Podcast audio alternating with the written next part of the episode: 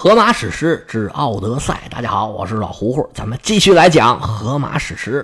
这段时间溜了个号，《荷马史诗》呢稍稍停了一段时间，讲了十三回的星座故事，主要是讲了一段时间这个《奥德赛》啊，讲的有点腻了，换换口味，我也轻松轻松。星座故事稍稍随意一点，压力没那么大，我每天呢就能早点讲完，多一点自己看书摸鱼的时间。星座故事里边啊，很多故事我都讲过，不过把这些故事都放到一个专辑里边，也算是一个小小的总结吧，也挺有意思的。你也可以翻回去一个一个听一听，这些星座到底是怎么个意思，为什么要叫这个名儿，有哪些神话故事。知道了以后啊，这个茶余饭后喝酒吹牛的时候，这也是一个谈资。两个星期时间，这黄道十二宫讲完，咱们再回到。荷马史诗这儿，奥德修斯一顿折腾，已然是回到了自己的家。但是现在他这个家呀，可不归他管。他现在是化妆成一个要饭的老头坐在自己家门槛上吃东西，还跟另外一个乞丐打了一架。当然了，这种乞丐在奥德修斯手里，那自然也不是个个。奥德修斯这个时候回到家，主要是了解情况，布好局，为自己的复仇大计啊做准备。奥德修斯这一架打完，慢慢的这天色就逐渐暗下来了。佩内洛佩夫人受到雅典娜的启示，觉得自己呀应该到院里面去露一面，就吩咐手下的仆人说：“我要下去一趟。”结果他一个老仆人就说：“呀，说夫人您呐，要想下去可以，不过您得收拾收拾，整个美白呀、润肤啊、保湿啊，抹个口红，画个眉毛。”夫人一听乐了，嗨，我这老皮老脸的还画什么呀？不用，你去叫两个小丫鬟来，跟着我一起下去，别显着我孤孤单单，没有人使唤。这老仆人说：“那行吧，全凭夫人。”于是啊，就下去找人。这老仆人一出去，佩内洛佩咯噔就睡着了。原来是雅典娜给他使了法术，一番精心的打扮。再看佩内洛佩夫人，已然是容光焕发。气质之高雅，风姿之绰约，是更胜从前。带着女仆在院子里一出现，立马就吸引了整个院子所有男人的眼光。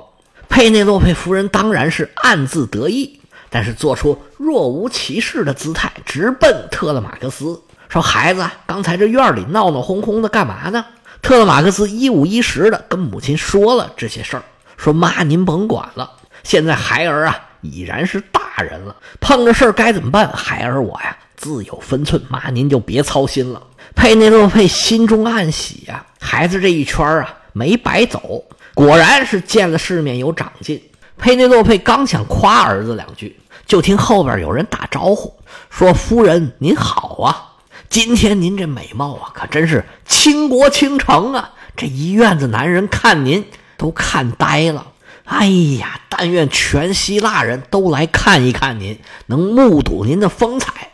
到时候来这求婚的人可就更多了。您看您这相貌，您这身材，哎，您这气质，加上您这智慧啊，哎，依我看呢，全希腊没有哪个女人能比得上您呐。佩内洛佩夫人听着捧，心里当然是高兴，但是佩内洛佩夫人那是多么的矜持。慢慢回过头来一看，说话人呢，正是求婚者的头目欧鲁马克斯。佩内洛佩夫人冲着欧鲁马克斯是嫣然一笑，欧鲁马克斯这魂儿都快飞了。佩内洛佩夫人轻启樱唇，说：“您谬赞了，我都老太婆了，岁月不饶人呢，谈什么美不美的呢？我的青春美貌，早在多年前希腊远征军开船之际，已然跟着我的丈夫。”一起去了特洛伊了。要是我丈夫能回来，我们女人家有依有靠，我就会有更好的名声，自然也有更好的美貌。现在可不成啊！我这一天天的忧心忡忡，以泪洗面，哭得我这眼睛都肿了，皱纹啊，这一条条的全长出来了。欧罗马克思赶紧拦着：“哎呦，夫人，您可别这么说，您这美貌，但凡是减少一分，您看这一院子。”这可都是跟您求婚的，要不是您的美貌，哪有这么多求婚的呀？佩内洛佩夫人嘴角一歪，露出一丝冷笑：“呵呵，你们呐，无非是想要我的财产、我的地位。至于美貌不美貌的，又算得了什么呢？想当初我丈夫走的时候啊，他就抓着我这右手腕子跟我说：“说亲爱的，你知不知道？这次我们出外远征啊，可不一定能回得来呀。而且回来了，也难保是全虚全影儿。这特洛伊人呢，我是没见过，但是听说呀，个个是能征惯战，不但能投枪、能射箭，而且赶起马车呀，那叫风驰电掣。”这场仗啊，八成是势均力敌。我上了战场，是死是伤都非常的正常。所以现在呀，咱们家里头可全靠你了。当然了，现在照顾父母、管理家里面的诸般的事宜，你现在做的已经非常好了。将来我不在家，你只需要照葫芦画瓢，顺着这个路，小车不倒，尽管推。现在怎么干，你将来还怎么干就是了。这些事儿，我觉得都难不倒你。我相信，就算我不在家，你也一样能做得好。我担心的只有一节，那就是你怀抱这个孩子呀。我要是不回来，你也得把他养大。等孩子长大成年，长出胡子来了，你看看有哪个男人你是喜欢的，哪怕是远隔千里，你也可以嫁给他，然后把我们这个岛留给我的儿子。佩内洛佩夫人长叹一声：“啊，哎呀，当时啊，我的夫君就是这么嘱咐我的。”欧鲁马克斯听到这儿，一拍大腿：“对呀，你看你儿子这不长大了吗？正好就这时候可以嫁给我了。”佩内洛佩夫人沉吟半晌，说：“是，你说的也对。我丈夫说这一切呀，现在似乎都变成了现实。看来离我出嫁的日子也确实不会太远了。”但是，但是，唉！只见夫人长叹一声，欲言又止，把欧鲁马克思给急坏了。哎哎，但是什么呀？您倒是说呀！哎，但是啊，我眼前的这个景象，也就是你们这些求婚者，是真让人发愁啊！你回头看看，有你们这帮人这么求婚的吗？以前的求婚者呀。是又送花啊，又写诗啊，又送礼物。以前人家求婚呢，都是赶着成群的牛羊，不远千里来到女孩家里面求婚。你们可倒好，空着俩手就来了，不但蹦子儿没有，还要在这吃我的、喝我的，一分钱都不掏。你说你们是不是太不像话了？现在这个男生他就不追女生了吗？你们真的就都躺平了吗？这以后传出去，说我这深闺寂寞守不住了，想男人了，非要倒贴才嫁给你们。这话说出去好说不好听，舌头根子底下压死人。我得要点这个。佩内洛佩这话一出口，在门口的奥德修斯听的是真而切真，差点笑出声来。心里话说：“夫人呐，是真有你的。我这么多年没见你，夫人呐，你长戏了呀，好，真棒。”不愧是我奥德修斯的妻子，这出欲擒故纵演得好，一定要抛出点诱饵，把这个窝给打住了，让这些求婚者呀死心塌地，就在我这地方待住了，谁也不许走，而且呀还得讹他们一笔礼物。夫人，您是高高高啊，太厉害了！欧鲁马克斯这边被佩内洛佩夫人几句话说的，当时情绪就上来了，说：“夫人，咱可不许这么说我们呢。别人不知道，反正我可是诚心诚意的，我对您可是仰慕已久啊。这礼物我可是早就准备好了。”他这边话音未落，旁边那安提努斯接过来：“对，夫人早就准备好了，我刚才还琢磨什么时候把给您那礼物给拿过来。”他赶紧吩咐自己的仆人：“去去去，把我那个大袍子给拿过来。”回头对佩内洛佩夫人说：“说夫人，哎，这一院子的人，他们不管送您什么礼物，那可都是他们对您的一片赤诚。您可别客气，所有的礼物您尽管是来者不拒，照单全收。而且我们这些人呢，就不走了。什么时候您结婚？”我们一块儿给您办这个婚礼。安提努斯这一番话呀，立马就有人响应。对，不走了，办婚礼。这院子求婚者呀，纷纷拿出自己的礼物。安提努斯首当其冲，手下人不一会儿就拿了一件大袍子。这袍子不但做工精美，而且呢，别了十二条纯金做的别针儿，往身上一穿，那是金光闪闪。欧鲁马克斯也不含糊，取来一条黄金的大链子，上头还镶着琥珀。这灯一照啊，是金光闪闪。还有一位叫欧鲁达马斯，他派两个仆人拿来一对耳环，纯金做的耳环，下头缀着三个宝石做的吊坠这要是戴在耳朵上，叮铃当啷，宝石的声音又优美，那光线又特别的漂亮。还有一位叫培桑德罗斯。他就是本地人，直接跑回家里，也拿了一条项链。这一百多号求婚者纷纷拿出自己的礼物。这一轮礼物送完之后，佩内洛佩带着仆人是满载而归，上楼了。这些求婚者待了这么多年，也没见过佩内洛佩夫人这个态度。一看夫人收下了礼物，都觉得自己看到了希望。整个院子的气氛呢是热闹非凡。所有的求婚者连吃带喝，唱歌跳舞，尽情的享受。不知不觉，这天就全黑了。天黑了看不见怎么办呢？这把灯打开呀。那时候啊，没有电灯，只能点火。奥德修斯家的女仆点了三个大大的火篮挂在院子里头。火篮里头都是劈好的干柴，一堆的干柴被火烧得噼里啪啦直响。众人借着火光。继续的吃喝玩乐。奥德修斯一看时间差不多了，我该办我的事儿了。于是他就找到这些女仆，说：“几位，这天也不早了，你们几位啊，不用在这看着这火了，我来伺候。麻烦你们回到女主人的房间，陪她聊聊天儿帮她干点活儿这儿呢，你们就交给我吧。”众女仆一看，这老叫花子来干嘛来了？还说这话交给你，你老几呀？真是搞笑！几个女仆是哄堂大笑。其中有一个女仆，名字叫做莫兰索，她是从小就被佩内洛佩收养的。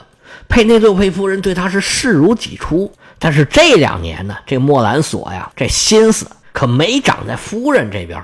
他现在是求婚者这个头欧鲁马克斯的情人。成天琢磨什么时候欧罗马克斯要是成了这儿的主人，他就有出头之日了。这个小姑娘，最是牙尖嘴利。听见奥德修斯说这番话，斜愣了奥德修斯一眼，说：“你是不是有毛病啊？要不你去铁匠炉那边睡吧，那边暖和。或者你随便找个大车店睡大通铺也好，你睡门口也好，你滚远点你别在这儿捣乱了。你跑这儿来干嘛来了？”你面对着这一院子的贵人，你这么说话，你就不怕他们收拾你吗？你是喝多了胡说八道，还是天生就是个话痨啊？是不是你刚才跟那个要饭的伊罗斯打架，你打赢了，你膨胀了？不过你可小心点你再这么说话呀，打你的说不定是谁呢？奥德修斯一听小丫头跟自己这么说话，心里不痛快。我要不给你点厉害看，还让你个小丫头给欺负了。奥德修斯往起一站。气哼哼的朝这几个女仆走过来，说：“你个小蹄子，你敢跟我这么说话？信不信我待会儿告诉特勒马克斯，把你给拆了？”奥德修斯的模样凶狠，吓得几个女仆赶紧跑了。奥德修斯哼了一声：“哼，几个黄毛小丫头，敢跟我的面前扎刺儿！”奥德修斯把几个女仆赶跑，他自己呀站在火篮旁边，一边看着这个火。一边琢磨这事儿接下去应该怎么办，奥德修斯老老实实站在火篮旁边，还没站多一会儿呢，就有人给他找别扭。所谓树欲静而风不止，你不找事儿啊，这事儿啊他来找你来了。奥德修斯化妆成这个老乞丐啊，这个相貌上稍稍有点缺陷。什么缺陷呢？他这个发型有点问题。这老乞丐啥发型啊？所谓。中间一个溜冰场，旁边一圈铁丝网，脑袋上头空空荡荡，没什么头发。他站在火篮旁边，火篮里的火焰照着奥德修斯的这个光头，一闪一闪的直放光。